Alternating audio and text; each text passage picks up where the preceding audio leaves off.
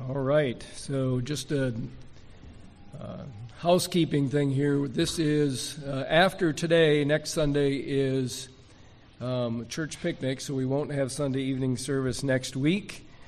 Uh, the following week is Labor Day weekend, and so we won't have Sunday evening service then. And the following week is is fall kickoff, so we won't have Sunday evening service then. So we're going to have three weeks off after tonight and um, I was really struggling with this as we, uh, in Exodus 19, which has, has 25 verses, and wanted to cover all of that, so we just dive right into the Ten Commandments when we came back. But um, early this afternoon, I decided that was impossible um, to cover all of this, so uh, we are on verses 1 through 8 today, um, which, if you, if you have your ESV, it all fits under uh, the same heading, which is Israel out at Mount Sinai, which um, that's just the start of that. Israel will be at Mount Sinai for a long time, but the chapter breaks in the ESV are different from, they don't have a chapter, or I mean a paragraph break at uh, verse 8, but some do, and I, I, do think it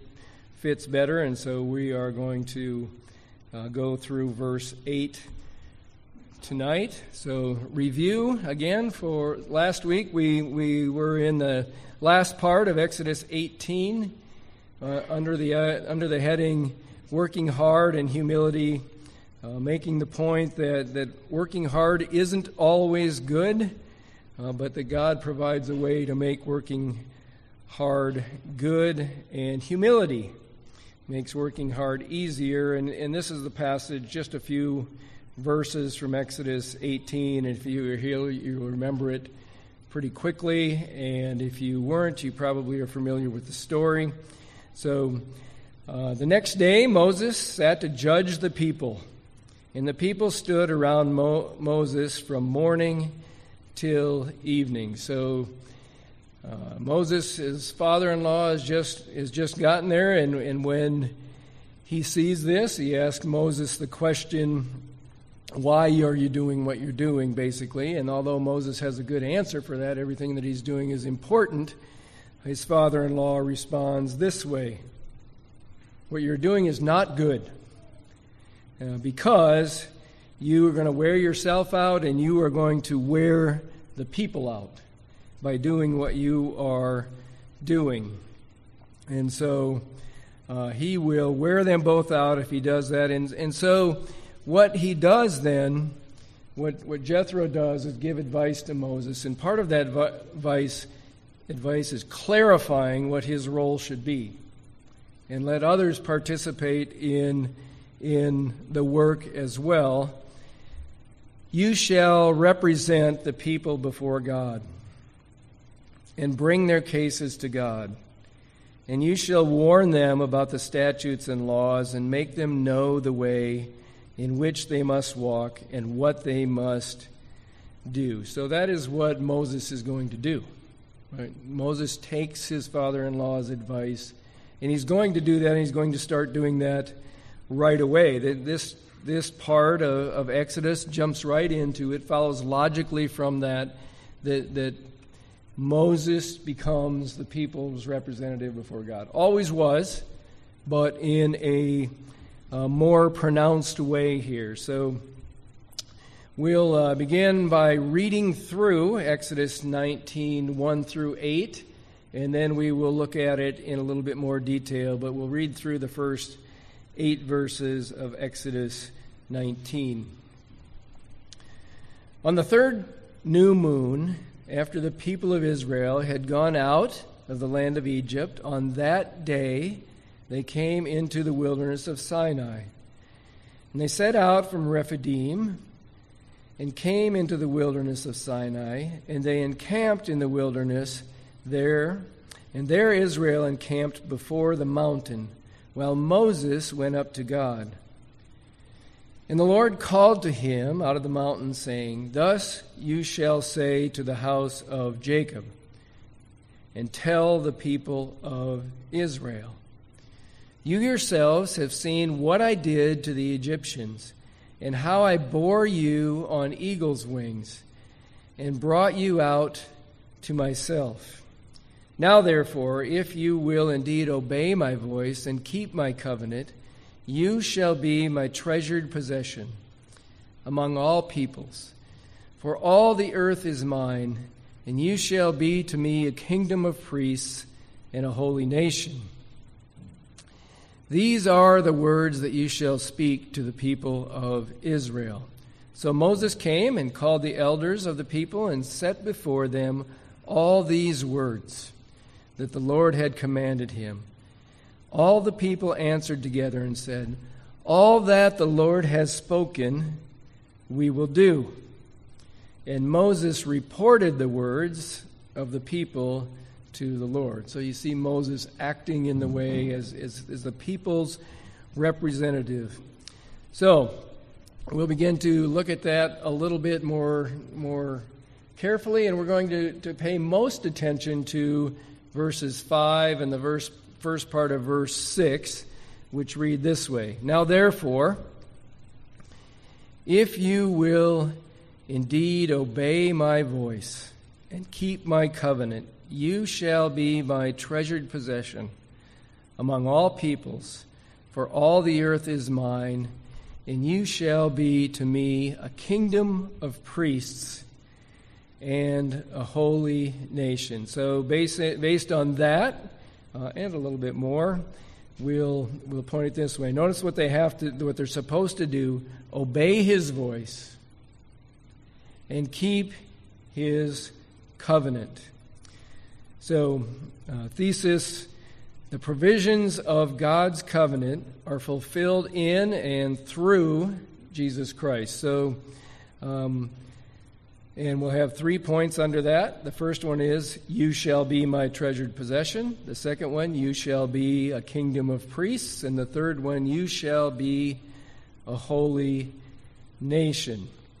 So you might say from this thesis, where how do you get that out of Exodus 19? Um, no mention of Jesus Christ in this passage directly.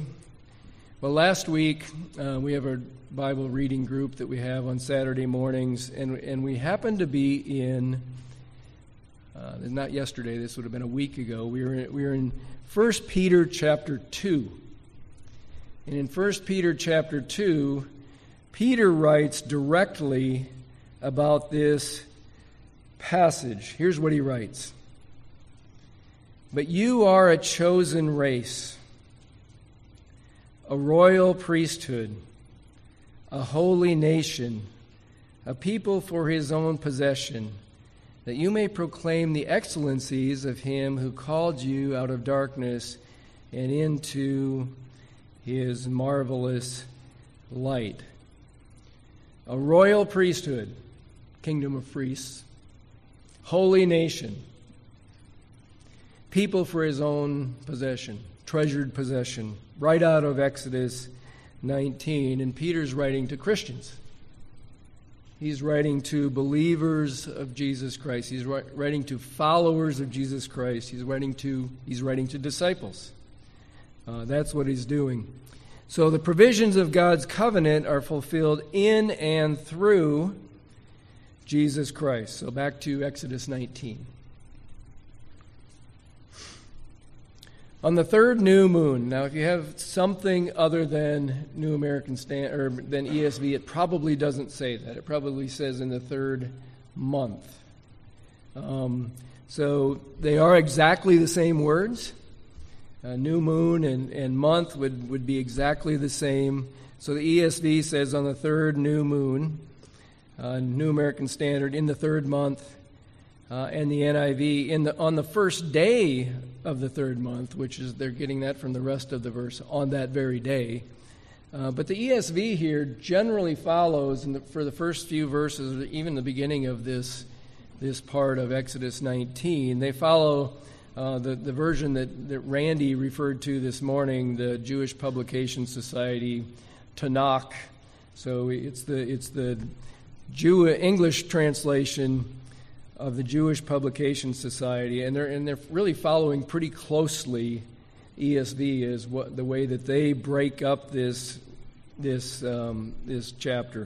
at least at the beginning of it, the first several verses. Um, but uh, on the third new moon, on that very day, okay, so that's where NIV gets the, the, the first uh, of the month. Well, John Calvin thinks that, you know, that doesn't necessarily mean the first of the month. What he thinks that on that day means has to do with this. They set out from Rephidim and came to the wilderness of Sinai, and they camped in the wilderness, and there Israel camped before the mountain. So they did all that in one day, on the day that they came out of Rephidim. In other words, they were already close, which we know that they were, to Sinai, but Calvin would say less than a day's journey then. Enough time to pull up camp and, and, and make camp again. Um, and so this is the big point, though, in, in these in these first couple of verses. There, Israel encamped before the mountain. So that's the main point in these couple of verses. So they are in front of Mount Sinai, which is also Mount Horeb, which, if you remember, that is the place of the burning bush.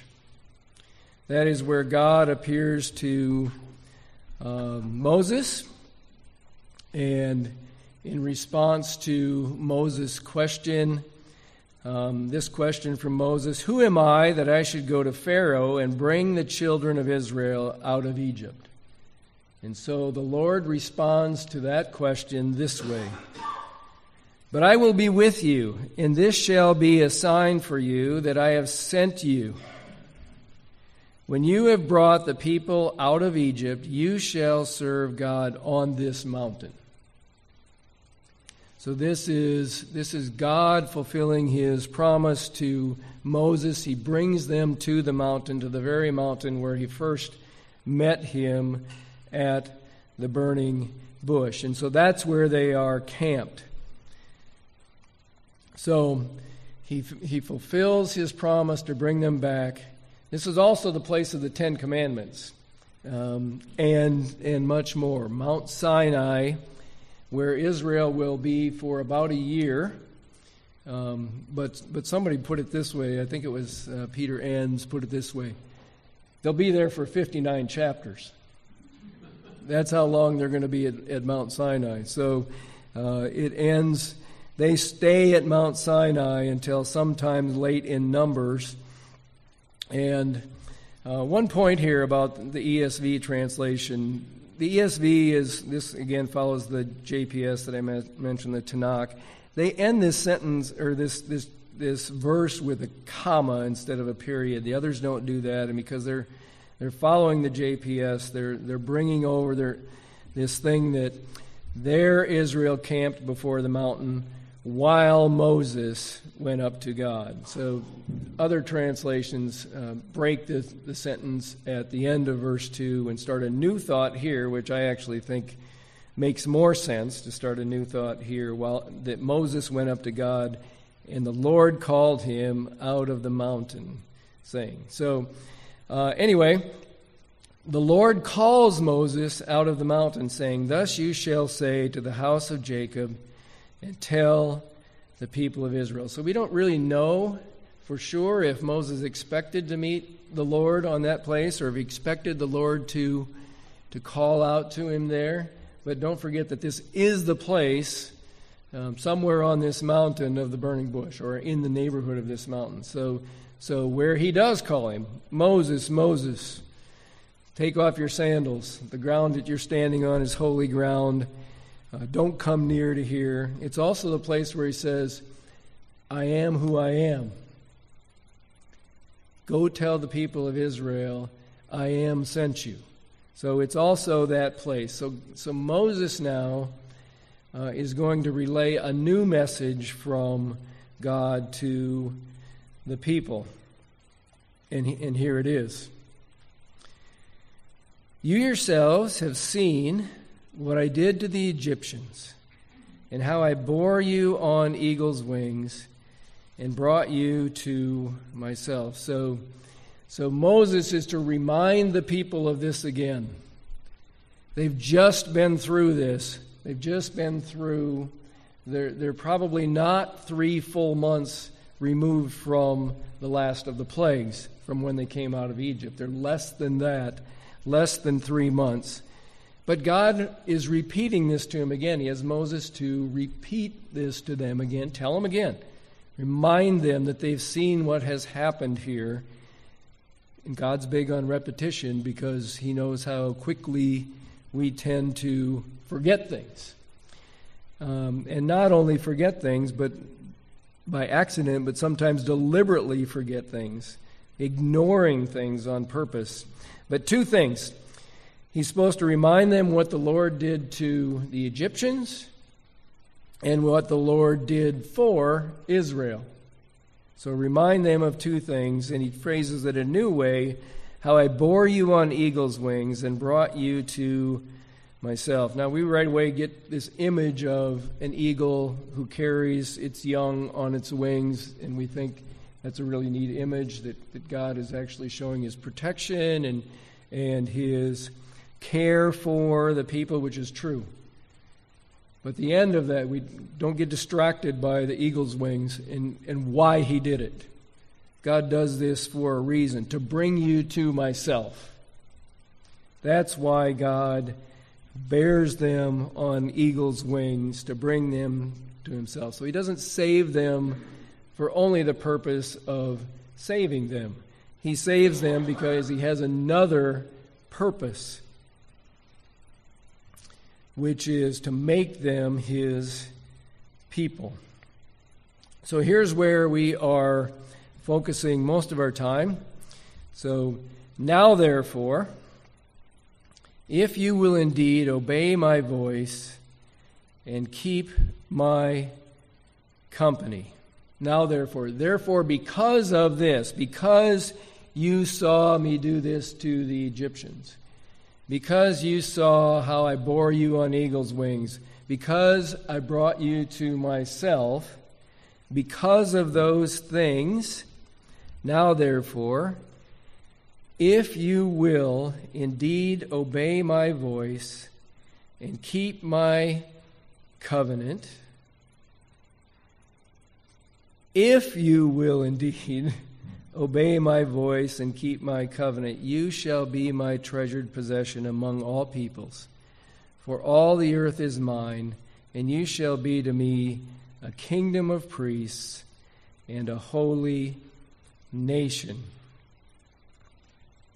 So you caught that at the beginning. Now, therefore, if. If you will indeed obey my voice and keep my covenant. So it sounds pretty conditional, doesn't it? I mean, when we think of God's covenant, don't we think that it's unconditional?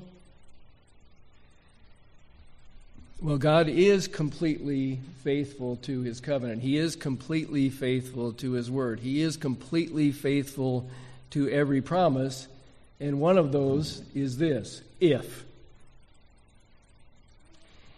if you will indeed obey my voice and keep my covenant, you shall be a treasured possession among all the peoples. So, we probably understand what if you will indeed obey my voice means. But what does it mean if you will keep my covenant? What does that mean? Well, the word keep means, can also be translated observe. So if you will observe my, my covenant, can be translated guard. If you will guard my covenant, if you will keep my covenant. But what does it mean if you will keep my covenant? So does it mean that, that there's a new covenant that is in place on, that he's going to put in place on Mount Sinai because he hasn't given them a new covenant? More likely, what, what it is, is that this is talking about the covenant that God made with their forefathers, with Abraham, with Isaac, and with Jacob, which he is now going to, uh, as, as Enns put it, deepen it. It's the same covenant, but it is going to uh, be much more detailed. So, the new covenant, not the new covenant, right? This is the same covenant for the next 59 chapters. Right? So if you will indeed keep obey my voice and keep my covenant, then you shall be my treasured possession, etc. So remember at, at, the start of this, we said that this is Exodus is largely about how God fulfills his promises to Abraham and to Isaac and to Jacob. And, and God's covenant is revealed over time, but it really begins with this promise that when we were studying Genesis, read this over and over again. Now the Lord said to Abram, Go from your country and from your kindred and your father's house to the land that I will show you, and I will make of you a great nation. And I will bless you and make your name great, so that you will be a blessing. I will bless those who bless you, and him who dishonors you I will curse, and in you all the families of the earth shall be blessed. So this is a continuation and a deepening of that, that covenant because as it was revealed to Moses or to Abraham, it, it did that as well. So obey my voice and keep my covenant are not two separate things. I've heard something like this this morning, hear quite often from the pulpit that what you do with God's words, you do with God. Right? So, what you do with God's words, with His instructions, you do with God, you do with His covenant. So, we all know that Israel was not very good at obeying over time, of keeping the covenant. So, so the if here if therefore, or if you will indeed obey my voice, the if seems pretty iffy. Well, Jesus tells us that, that if we love him, we're gonna, going to keep his commandments. Um, and some of us aren't very good at that either. Right? So, what do we, what hope do we have? Of ever being God's treasured possession, kingdom of priests, and holy nation? Well, the provisions of God's covenant are fulfilled in and through Jesus Christ. And there is our hope, right? The promises, the covenant, are fulfilled through Jesus Christ, in Jesus Christ, and through Jesus Christ, and He keeps the covenant perfectly. Jesus Christ, who, though He was in the form of God, did not count equality with God a thing to be grasped. We're familiar with this. He emptied himself by taking the form of a servant and being born in the likeness of men, and being found in human form, he humbled himself by becoming obedient. He obeyed his voice by being obedient to the point of death, even death on a cross, and therefore God has highly exalted him and bestowed on him the name that is above every name. So he obeyed for us. He substituted his obedience for our lack of obedience. The provisions of God's covenant are fulfilled in and through Jesus Christ. And we could put it this way the provisions of God's covenant are fulfilled only through, in and through Jesus Christ. And if, so the first point is, you shall be my treasured possession. So now, therefore, if you will indeed obey my voice and my covenant, you will be three things. You will be, you shall be my treasured possession. So, so what does this mean? First of all, it's never used for in the Old Testament for a people other than Israel. So it's only used of Israel uh, in the Old Testament. And it means pretty much what it says, it, what, it, what we would think it would mean from the, the English translation. It is a treasured possession. The NIV actually, I think, captures this meaning better than, than uh, the other major translations, um, not quite as literally.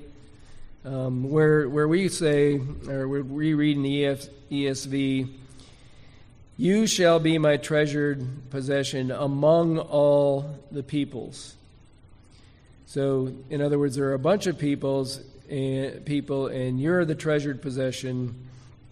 But uh, NIV puts it this way: Now, if you obey me fully and keep my commandment, then out of all the nations, you will be my treasured possession. In other words, you're the only treasured possession I have. There's no, there's no number two. Out of all the, na- all the nations, you're the only one.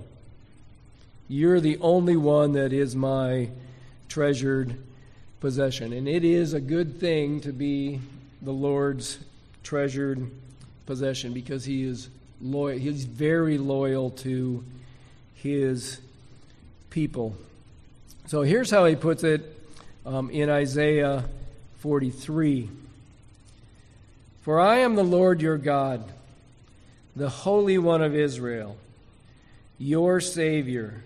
I have given Egypt as your ransom, and Cush and Seba as in your place. And here's why. Since you are precious in my sight, since you are honored, and I love you, I will give other men in your place and other peoples in exchange for your life. So that's what God says. But Israel isn't faithful right? But it is through Jesus, one Israelite, that this promise, this covenant has been fulfilled. So that, that people become, people of faith become a treasured possession. So this is this is from that same earlier in that passage from 1 Peter that, that I read about the treasured possession or for God's own possession. And here's how it starts As you come to Him, so that's as you come to Jesus Christ, it's talking about a living stone, rejected by man, but in sight of God, chosen and precious. The provisions of God's covenant are fulfilled in and through Jesus Christ. Now, therefore, if you will indeed obey my voice and keep my covenant, you shall be my treasured possession among the people, for all the earth is mine. And second, you shall be to me a kingdom of priests.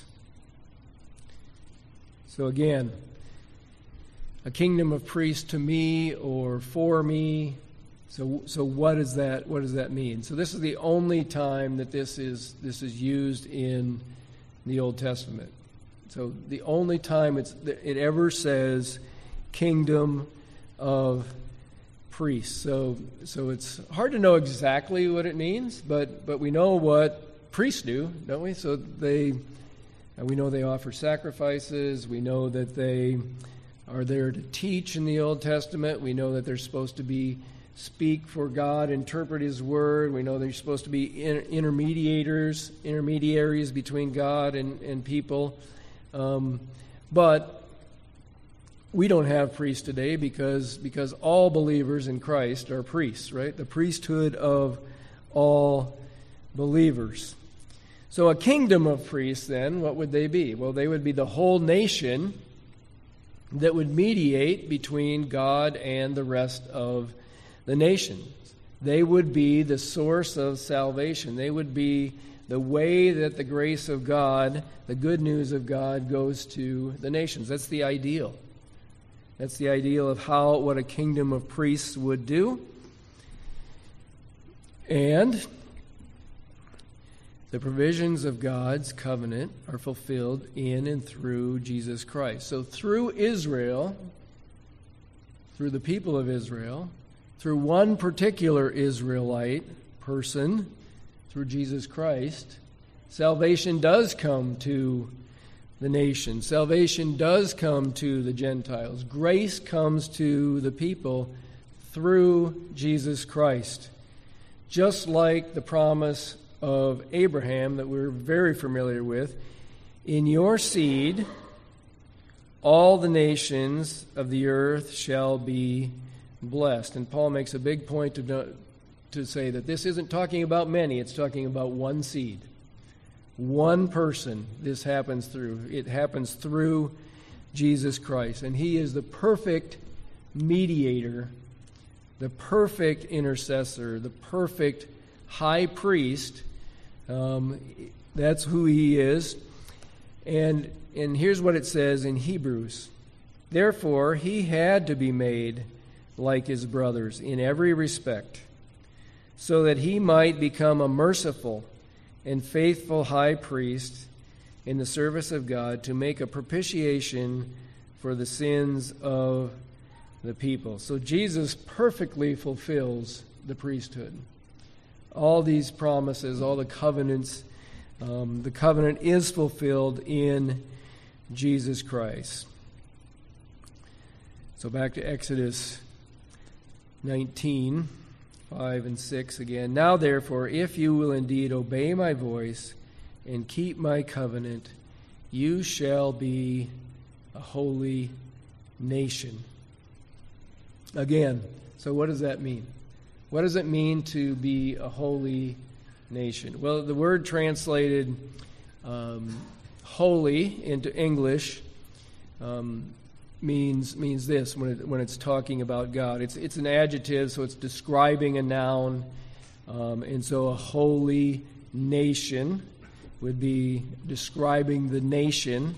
But it's also used of God, and, and when it's used of God, it means to be separate, so distinct, different, set apart, um, sacred not subject to any human frailties or any human sin or any imperfections for, for God. So when it's used of people, it's not, it's not quite that, especially the last part. We're not perfect, right? But a holy nation would be separate.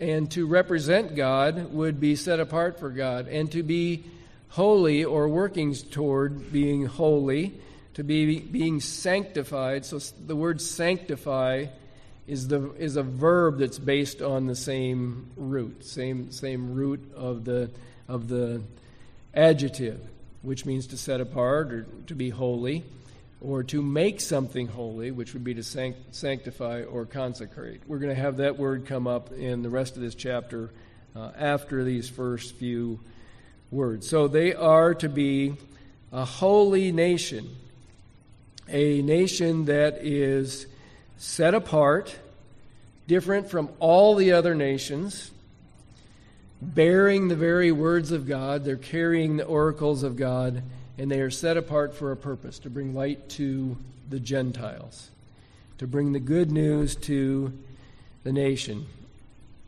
And of course, all the provisions are fulfilled in and through Jesus Christ, through Him specifically and through Him alone.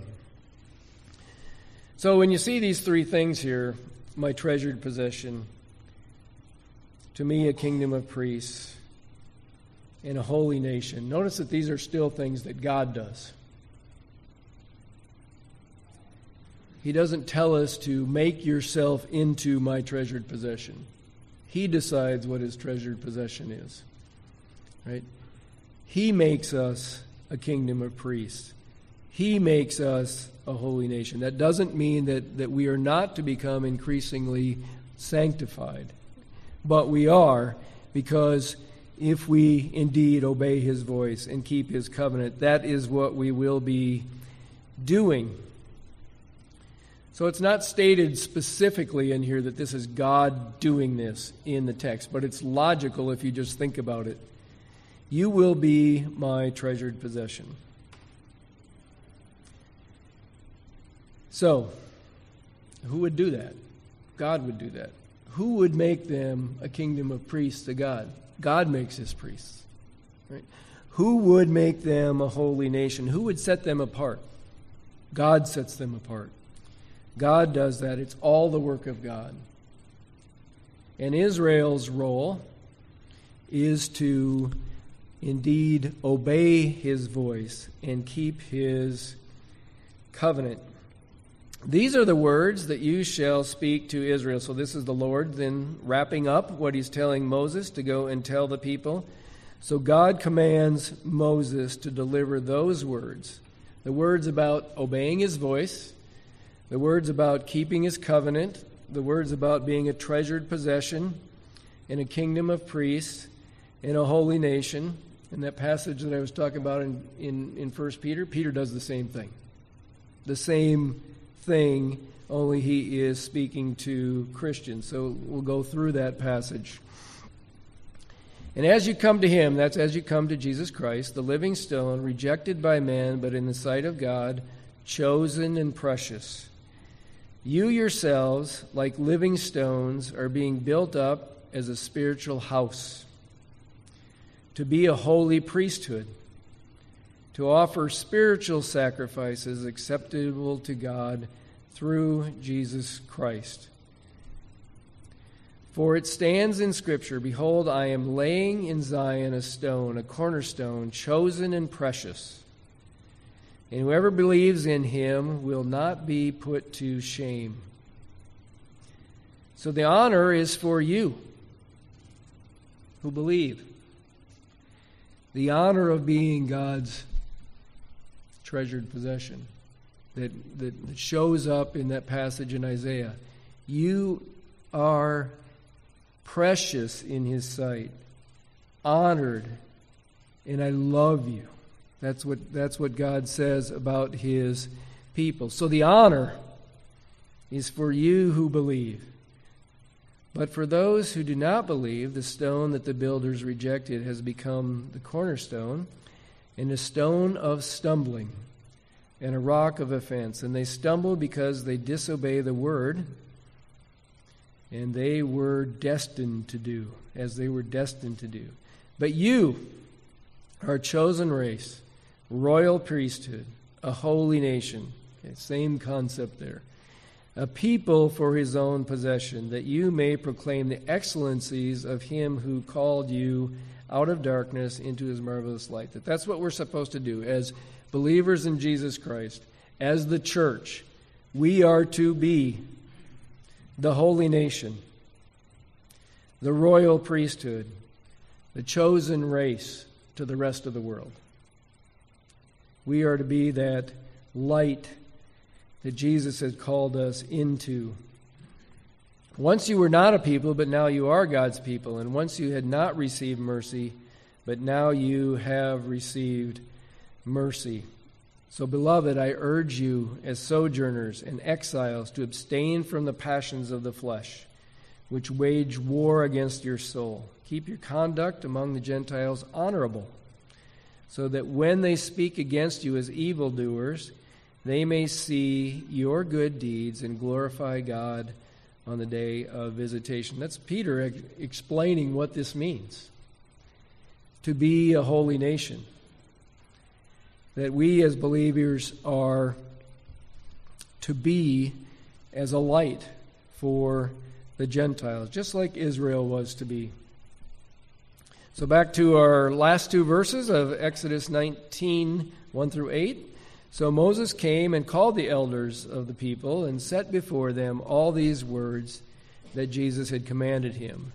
And all the people answered together and said, All that the Lord has spoken, we will do.